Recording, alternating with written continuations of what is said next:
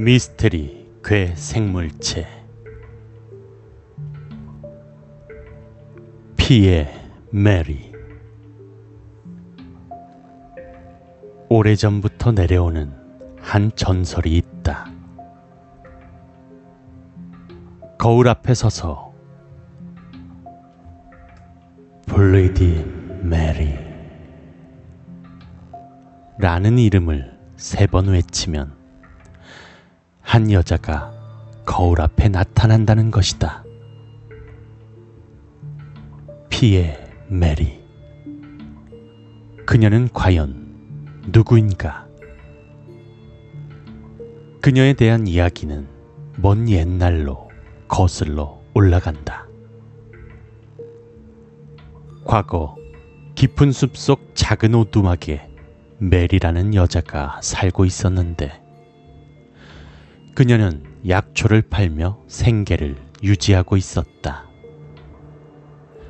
그러나 항상 숨어 지내는 그녀를 보며 마을 사람들은 그녀를 마녀라고 부르는데 그녀의 집 근처에 가는 것을 꺼려 하였다. 그러던 어느 날, 마을에 갑자기 소녀들이 하나둘씩 사라지는 사건이 발생한다. 마을은 발칵 뒤집어지고 사람들은 온 마을을 이잡듯이 뒤졌으나 흔적조차 찾을 수 없었다. 한편 소녀가 없어진 시기를 기점으로 하여 메리는 과거 수척하던 모습과 달리 이상할 정도로 나날이 모습이 젊어진다. 어느 날 밀러의 아내는 밖에서 놀던 딸의 비명소리를 듣는다. 깜짝 놀라 나가보니 메리가 그녀의 딸을 납치하여 숲속으로 도망치고 있었다.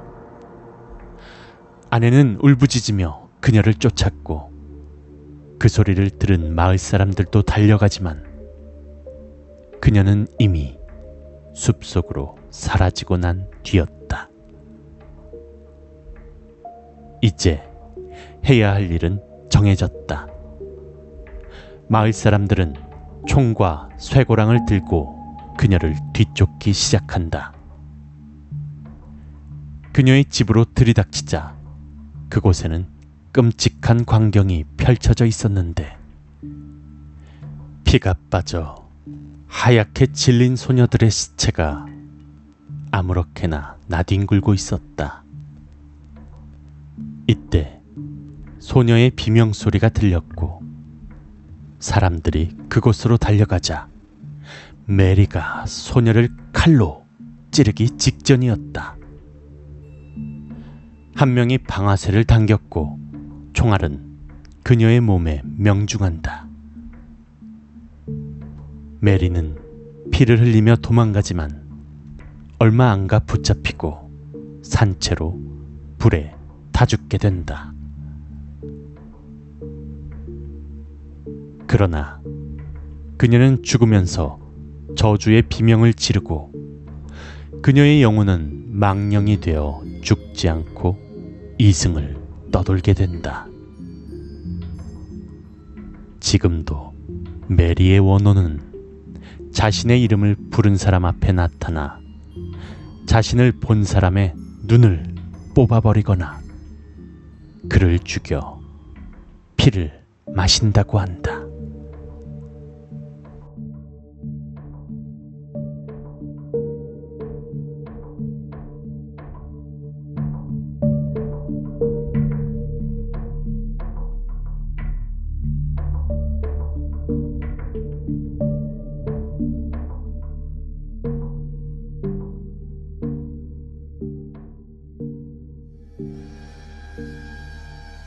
제프 더 킬러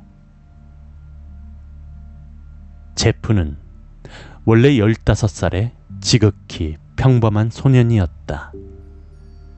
그러나 한 가지 계기로 인해 그의 삶은 송두리째 뒤바뀐다. 제프는 아버지 일 때문에 다른 지역으로 이사를 가게 되는데 이사 첫날 그곳에 있던 양아치 무리들과 시비가 붙는다. 다툼 끝에 무리 중 한 명이 칼을 꺼내 들게 되고 제프는 몸싸움을 하다 칼로 양아치들을 찌르게 된다. 다행히 치명상은 아니었지만 며칠 뒤 소년들은 제프에게 복수하기 위해 그를 찾아온다.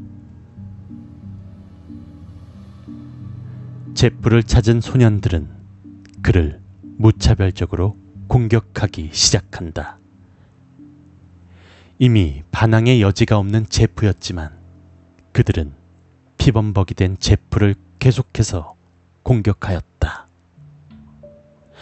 죽음의 문턱에 선 제프는 결국 이성의 끈이 끊어진다. 제프는 일어나서 옆에 있던 술병으로 소년 한 명을 내리치고 이미 기절한 그의 머리를 사정없이 내리찍기 시작했다. 그의 입에는 웃음이 만연했다. 그러나 나머지 한 명의 소년이 라이터를 던지고 도망가고 술에 젖어 있던 제프의 몸에 불이 옮겨 붙게 된다. 병원에서 깨어난 제프는 화장실로 가서 자신의 모습을 확인하였다. 참혹하기 그지없었다. 얼굴은 불에 그을려 하얗게 변색되어 있었고 입술은 터져 피로 범벅되어 있었다. 그러나 그는 만족스러운 듯이 미소를 지었다. 그의 모습에서 더 이상 예전의 평범한 소년의 모습은 찾아볼 수 없었다. 이제 단순히 사륙을 즐기는 살인기계로 변해버린 그는 아직도 사람들 사이에 숨어 지낸다고 한다.